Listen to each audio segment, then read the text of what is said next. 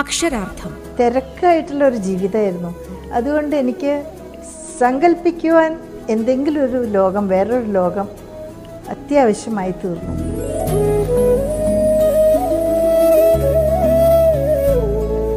മാധവിക്കുട്ടി, മലയാളത്തിന്റെ നീലാംബരി.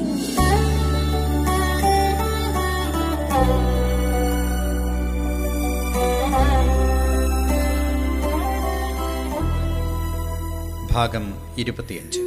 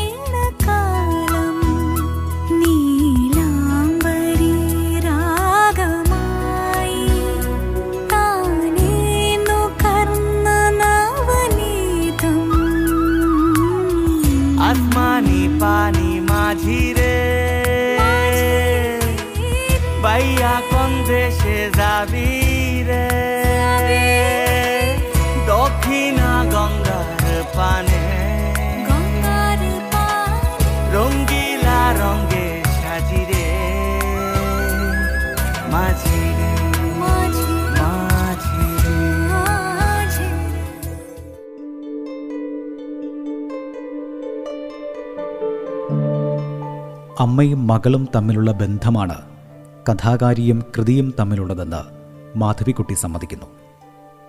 സ്ത്രീയുടെ കരുത്ത് അവൾ അമ്മയാണ് എന്നത് തന്നെ. എന്നുവെച്ചാൽ അവൾക്ക് മാത്രമാണ് മാപ്പ് കൊടുക്കാനായി സാധിക്കുന്നത്. സ്ത്രീയുടെ വൈവിധ്യമുള്ള മുഖങ്ങൾ കൃതികളിലൂടെ ആവിഷ്കരിച്ച് എഴുത്തുകാരി ഒടുവിലായി എത്തിച്ചേരുന്നത് സ്രഷ്ടാവിൻ്റെ പരിവേഷമുള്ള അമ്മയിലാണ്. കാമുകി, ഭാര്യ, അമ്മ എന്നിവരിൽ ലോകത്തെ സ്വാധീനിക്കാൻ കഴിയുന്നതും അമ്മയാണെന്ന് കഥാകാരി വിശ്വസിക്കുന്നു. അമ്മ സൃഷ്ടികർത്താവാണ്. തൻ്റെ കൃതികളിൽ ചീത്തയായ ആളുകളെ ചിത്രീകരിച്ചിട്ടുണ്ടെങ്കിലും അവരോട് അമ്മയ്ക്ക് തോന്നാറുള്ള വൈകാരികമായ അടുപ്പമാണുള്ളതെന്ന് മാധവിക്കുട്ടി പറയുന്നു. പ്രസവമുറിയിൽ കയറിട്ട് കിടക്കുന്ന മാതിരിയായിരിക്കും ഞാൻ എഴുതാൻ തുടങ്ങുമ്പോൾ. സൃഷ്ടികർത്താവ് എന്ന നിലയിൽ കഥാപാത്രങ്ങളോടുള്ള ബന്ധം അമ്മയുടേതായതുകൊണ്ടാകാം അങ്ങനെ കഥാകാരി എഴുതിയത്. സൃഷ്ടിക്കുന്ന കഥാപാത്രങ്ങൾക്ക് അമ്മയുടെ രൂപമോ രക്തസാമ്യമോ ഉണ്ടാകാതെ തരമില്ലല്ലോ. കാരണം പൊക്കിൾക്കൊടി ബന്ധം അമ്മയ്ക്ക് മാത്രമേ മക്കളുമായിട്ടുള്ളൂ. പ്രശസ്ത ചെറുകഥാകൃത്തും പ്രക്ഷേപകനുമായ ഡോക്ടർ എം രാജീവ് കുമാർ പറയുന്നു,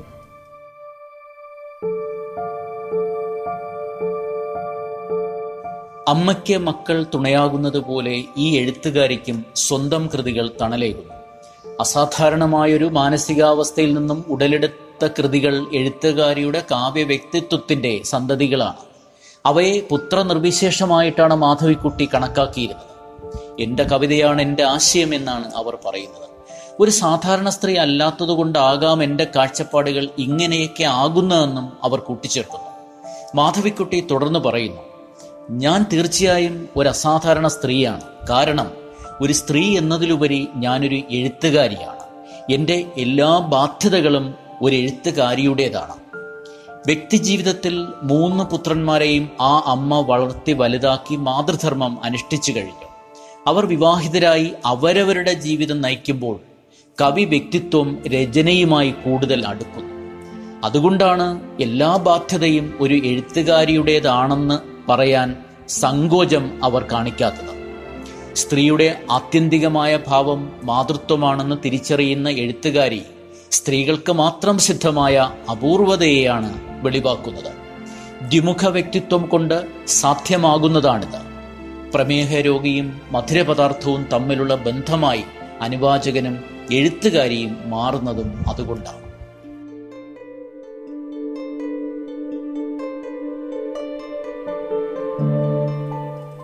രചന ഒരു സൃഷ്ടിയാണ്, സ്ത്രീകൾക്കാണ് അത് എളുപ്പം സാധ്യമാകുന്നതും. ഒരു സ്ത്രീ വെറുതെ ഇരിക്കുമ്പോഴും അവളുടെ സ്വത്വത്തിൻ്റെ അഗാധതകളിലേക്ക് അവൾ ആന്തരികമായ പ്രയാണം നടത്തുകയായിരിക്കും. രചന അവളെ സംബന്ധിച്ചിടത്തോളം തന്നെ തന്നെയുള്ള കണ്ടെത്തലിൻ്റെ മറ്റൊരു മാർഗമായി തീരുന്നു. പുരുഷൻ സ്വയം കണ്ടെത്തലുകൾ വിരളമായി നടത്താറുള്ളൂ. അവൻ എല്ലായ്പ്പോഴും മറ്റുള്ളവരെ കണ്ടെത്താനാണ് ശ്രമിക്കുന്നത്. സ്ത്രീ എഴുതുന്ന ഓരോ പുസ്തകവും ഒരു പ്രസവം പോലെ അവളെ മാറ്റത്തിന് വിധേയമാക്കിക്കൊണ്ടിരിക്കുകയും ചെയ്യുന്നു. അങ്ങനെ തുടരെ തുടരെ എഴുതുന്നതോടെ വിവിധങ്ങളായ അവതാരങ്ങളാണ് താൻ കൈക്കൊള്ളുന്നതെന്നും അങ്ങനെ മനസ്സിനെ ശുദ്ധമാക്കുകയാണ് ചെയ്യുന്നതെന്നും അവൾ അറിയുന്നു. മാധവിക്കുട്ടിയുടെ വ്യക്തിത്വത്തിലെ സ്ത്രൈണാംശം ഇപ്രകാരമായിരുന്നു പുറത്തുവരുന്നത്. പല മുഖങ്ങളിലുള്ള കുട്ടികളെ സൃഷ്ടിക്കുക വഴി അമ്മ സ്വയം കൃതാർത്ഥത നേടുകയും ചെയ്യുന്നു. ഇപ്രകാരം ജീവിതത്തിലും തൻ്റെ സർഗാത്മക സൃഷ്ടികളിലും അമ്മയായി മാറുന്ന സ്ത്രീയായിരുന്നു മാധവിക്കുട്ടി.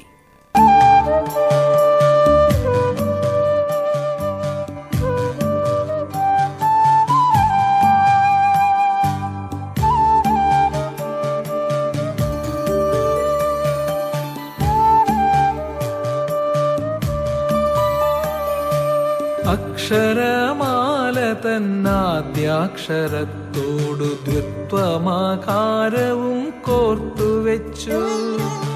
അക്ഷരമാല തന്നാദ്യാക്ഷരത്തോടു ദ്വിത്വമാകാരവും കോർത്തുവെച്ചു. അമ്മയെന്നുള്ള ലഘുപദശീലിന്റെ അന്വർത്ഥവ്യാപ്തിയ വർണ്ണനീയം. അമ്മയെന്നുള്ള ലഘുപദശീലിന്റെ അന്വർത്ഥവ്യാപ്തിയ വർണ്ണനീയം.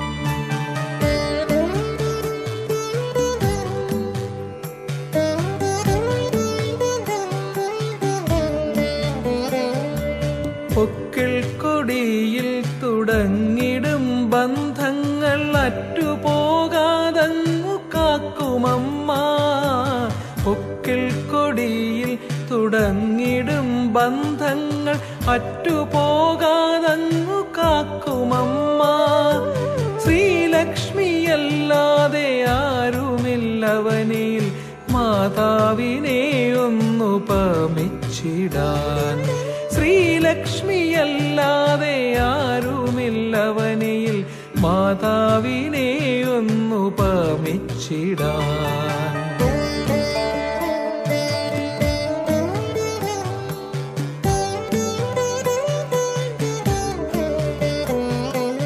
ആകാശഗംഗയായി അമ്മയൊഴുക്കുന്ന അമ്മിഞ്ഞ പാലിന്ന മൃതരസം.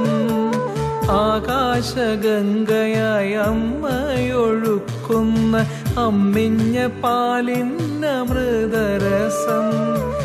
ആസ്വദിച്ചനുഭവിച്ചേതൊരു മർത്യനും ആശ്രയമേകുമാ ധന്യജന്മം. അക്ഷരാർത്ഥം ഇടവേളയ്ക്കു ശേഷം തുടരും. റേഡിയോ കേരളയിൽ നിങ്ങൾ കേട്ടുകൊണ്ടിരിക്കുന്നത് അക്ഷരാർത്ഥം.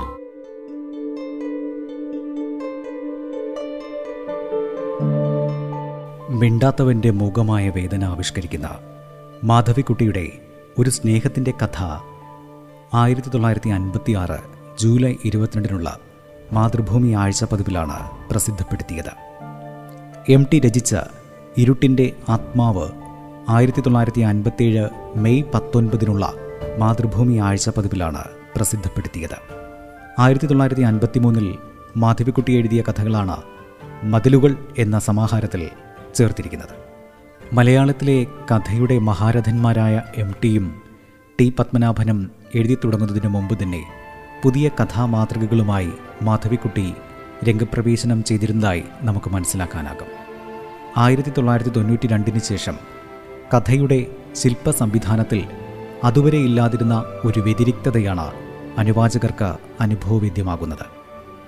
മാധവിക്കുട്ടിയുടെ അവശിഷ്ടങ്ങൾ പോലെയുള്ള കഥകൾ പങ്കാളിയുടെ വിയോഗമേൽപ്പിക്കുന്ന അനാഥ ചിന്തയിലൂടെ അവരെ ബാഹ്യലോകത്തിലേക്ക് എടുത്തെറിയുകയും ചെയ്യുന്നു.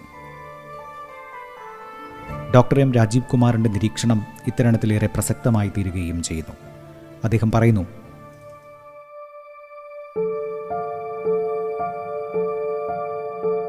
അതുവരെ സുരക്ഷിതമായിരുന്നൊരു ലോകമല്ല പിന്നീട് കഥാകാരിയുടെ ചിന്തയിൽ വന്നുപെട്ടത്. ആലംബമറ്റ യാത്രികയുടെ ഒരു നിസ്സഹായത ആ കഥകളിലൊക്കെയും കാണാനാകും. 70കളിലെ ധൈര്യം ചോർന്നു പോവുകയും ആസക്തിയുടെ നിറനിലാവിലൂടെ യാനം ചെയ്യുന്നൊരു രാജ്ഞിയുടെ ഭാവമായിരുന്നു ആ കഥകൾക്കാകെയും. ഇത്തരം കഥകളൊക്കെ തന്നെയും കാലത്തിൻ്റെ സ്മാരകങ്ങളായിത്തീർന്നു. പെണ്ണെഴുത്തും ദളിത് സംവാദങ്ങളും സംസാര വിഷയങ്ങളാകുന്നതിന് 4 പതിറ്റാണ്ടുകൾക്ക് മുമ്പ് തന്നെ ഒറ്റയ്ക്ക് ജീവിതവും അക്ഷരവും ആയുധമാക്കി തന്നോട് തന്നെ കലാപത്തിൽ ഏർപ്പെടുകയായിരുന്നു മാധവിക്കുട്ടി.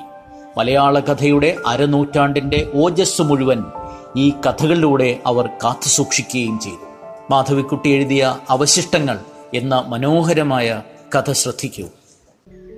ഒരു സ്ത്രീക്ക് തൻ്റെ ഭർത്താവ് മരിക്കുമ്പോൾ തൻ്റെ ശരീരബോധം നഷ്ടപ്പെടുന്നു. തൻ്റെ ശരീരത്തിൻ്റെ യഥാർത്ഥ വില അറിഞ്ഞിരുന്ന ഒരു വ്യക്തി ജീവിച്ചിരിക്കുന്നില്ല എന്ന ബോധ്യമാകുമ്പോൾ സ്ത്രീ ശരീര പരിചരണത്തിൽ ജാഗ്രത പുലർത്തുകയില്ല.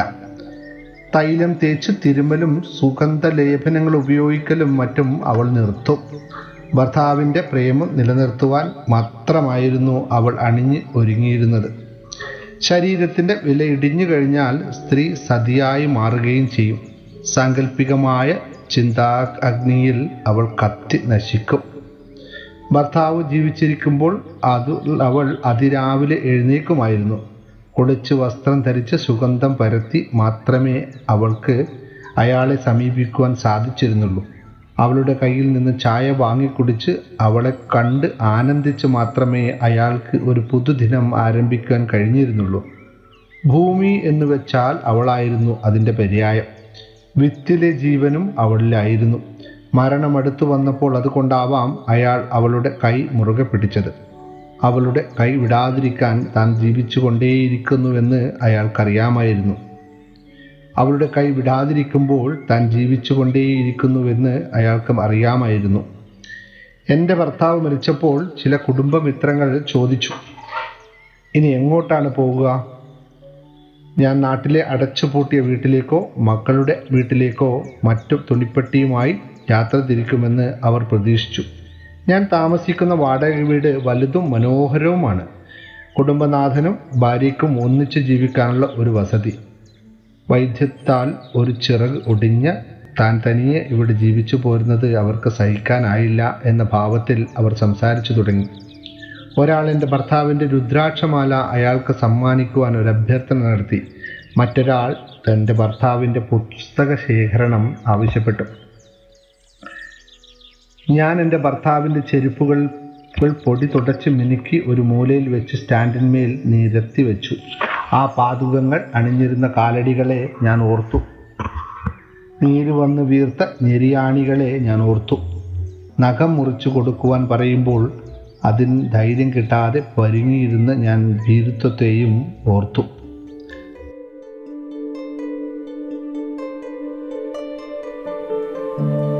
കാരുണ്യരഹിതമായ സാമൂഹിക നിയമങ്ങൾക്കും അതിൻ്റെ വ്യവസ്ഥാപനങ്ങൾക്കും നേരെ നടത്തുന്ന സന്ധിയില്ലാത്ത കലാപത്തിൻ്റെ കടും ചായത്തിലുള്ള മുദ്രകളായിരുന്നു മാധവിക്കുട്ടിയുടെ കഥകൾ. എന്നാൽ ആ കലാപവാസന കേവലമായ ഏതെങ്കിലും ഒരു പ്രതിബദ്ധതയുടേതാണെന്ന് പറയാനുമാകില്ല. അവ അതീവ സങ്കീർണമായിരിക്കുന്ന മനോഘടനയുടെയും മനോവ്യാപാരത്തിൻ്റെയും സൃഷ്ടിയായിരുന്നു. ഒന്നിലേറെ വ്യക്തിത്വങ്ങളാണ് മാധവിക്കുട്ടിയിലൂടെ നമ്മെ നേരിടുന്നത്. ഉപരി വ്യക്തിത്വത്തിന് അല്ലെങ്കിൽ സമൂഹ വ്യക്തിത്വത്തിന് സമാന്തരമായി ഒന്നോ അതിലേറെയോ ഇതര വ്യക്തിത്വങ്ങൾ മാധവിക്കുട്ടിയുടെ അന്തർമണ്ഡലത്തിൽ സജീവമായി തന്നെ പ്രവർത്തിക്കുന്നുണ്ട്. ഈ ഇതര വ്യക്തിത്വങ്ങളുടെ വിചിത്രമായിരിക്കുന്ന വ്യാപാരങ്ങളാണ് മാധവിക്കുട്ടിയുടെ രചനകൾക്ക് അസാധാരണത്വം പകർന്നു നൽകുന്നത്. തൻ്റെ മനസ്സ് കണ്ടെത്താത്ത ഭൂഖണ്ഡമാണെന്ന് തിരിച്ചറിയാൻ കഴിഞ്ഞ മാധവിക്കുട്ടി വിരുദ്ധവും കൂട്ടിമുട്ടാനാവാത്തതുമായ രണ്ട് വ്യക്തിത്വങ്ങളുടെ സങ്കരമായി തന്നെ സ്വയം വിശേഷിപ്പിക്കുകയും ചെയ്തിരിക്കുന്നു. തന്നിൽ തനിക്കന്യമായ ഒരാൾ കൂടിയുണ്ടെന്ന് സ്വന്തം പ്രവൃത്തികളെ ന്യായീകരിക്കാൻ കഴിയാത്ത സന്ദർഭങ്ങളിൽ അവർക്ക് ബോധ്യമാകുന്നുണ്ട്. ഈയൊരു അസ്പഷ്ടമായ സാന്നിധ്യത്തെക്കുറിച്ചുള്ള ബോധം മാർജാരം എന്ന തൻ്റെ കവിതയിൽ അവർ രേഖപ്പെടുത്തുകയും ചെയ്തിരിക്കുന്നു.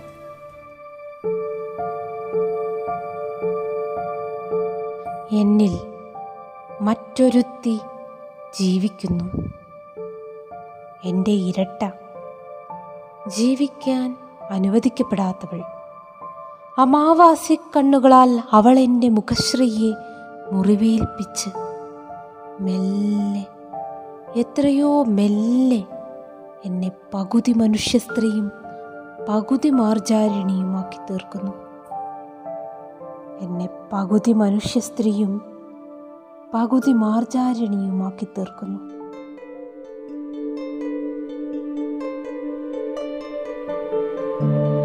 മാധവിക്കുട്ടിയുടെ വ്യക്തിത്വത്തിനുള്ളിലെ ഈയൊരു ഇരട്ടയാണ് സാമൂഹിക വിധ്വംസനത്തിൻ്റെ നായികയായി അവരുടെ രചനകളിൽ പ്രത്യക്ഷപ്പെടുന്നത്. ഈയൊരു പകുതി മാർജാരിണിയാണ് മാധവിക്കുട്ടിയുടെ ജീവിതത്തെ വിശകലനം ചെയ്യാനാകാത്ത ഒട്ടേറെ സന്ദിഗ്ധതകളിൽ തളച്ചിട്ടത്. പ്രശസ്ത കഥാകൃത്തും അധ്യാപകനുമായ ഡോക്ടർ വത്സലൻ വാദുശ്ശേരി പറയുന്നു, ജന്മസിദ്ധമായ സവിശേഷ മനോഘടനയും സങ്കീർണമായ ജീവിതാനുഭവങ്ങളും സമന്വയിക്കുന്നതിലൂടെയാണ് മാധവിക്കുട്ടിയുടെ സാഹിത്യ സൃഷ്ടികളും അവയുടെ അന്തർദർശനവും ജന്മമെടുക്കുന്നത്. തനിക്ക് സഹജമായി ലഭിച്ച വിചിത്രമായിരിക്കുന്ന മനോഘടനയെക്കുറിച്ച് അവർക്ക് ബാല്യത്തിൽ തന്നെ തികഞ്ഞ ബോധ്യമുണ്ടായിരുന്നു. ഭയം എൻ്റെ നിശാവസ്ത്രമെന്ന രചനയിലെ ഈ വാക്കിൽ ശ്രദ്ധിക്കുക. എൻ്റെ അമ്മമ്മ നീ ഭ്രാന്തത്തിയാണ് എന്ന് പറഞ്ഞപ്പോൾ അവൾ മനസ്സിലാക്കി താൻ മറ്റുള്ളവരിൽ നിന്നും അല്പമെങ്കിലും വ്യത്യസ്തയാണ്. തനിക്ക് ഭ്രാന്താണെന്ന് കേട്ടുകൊണ്ടാണ് അവൾ വളർന്നത്. യൗവനത്തിൽ ഭ്രാന്തെന്ന ആയൊരു വ്യത്യസ്തത അവൾ സ്വാതന്ത്ര്യമായി കണക്കാക്കി. പരിഷ്കാരങ്ങളും മാമൂലുകളും തനിക്ക് ബാധകമല്ലെന്ന മട്ടിൽ അവൾ പെരുമാറി. മാധവിക്കുട്ടിയുടെ വ്യക്തിത്വത്തിൻ്റെ രണ്ട് വിചിത്ര തലങ്ങൾ ഈ വാക്കുകളിൽ നിന്നും നമുക്ക് വായിച്ചെടുക്കാം. ഒന്നാമത്തേത് ജനിതകമായി ലഭിച്ച സ്വഭാവ വൈചിത്ര്യം, രണ്ടാമത് ഈയൊരു സ്വഭാവ വൈചിത്രത്തെക്കുറിച്ചുള്ള ബോധം കൊണ്ട് മനഃപൂർവ്വം സൃഷ്ടിച്ചെടുത്ത നിഷേധിത്വവും സ്വാതന്ത്ര്യബോധവും.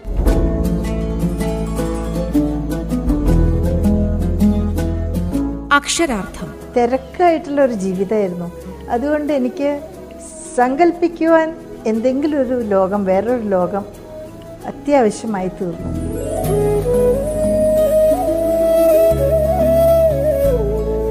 മാധവിക്കുട്ടി മലയാളത്തിന്റെ നീലാംബരി.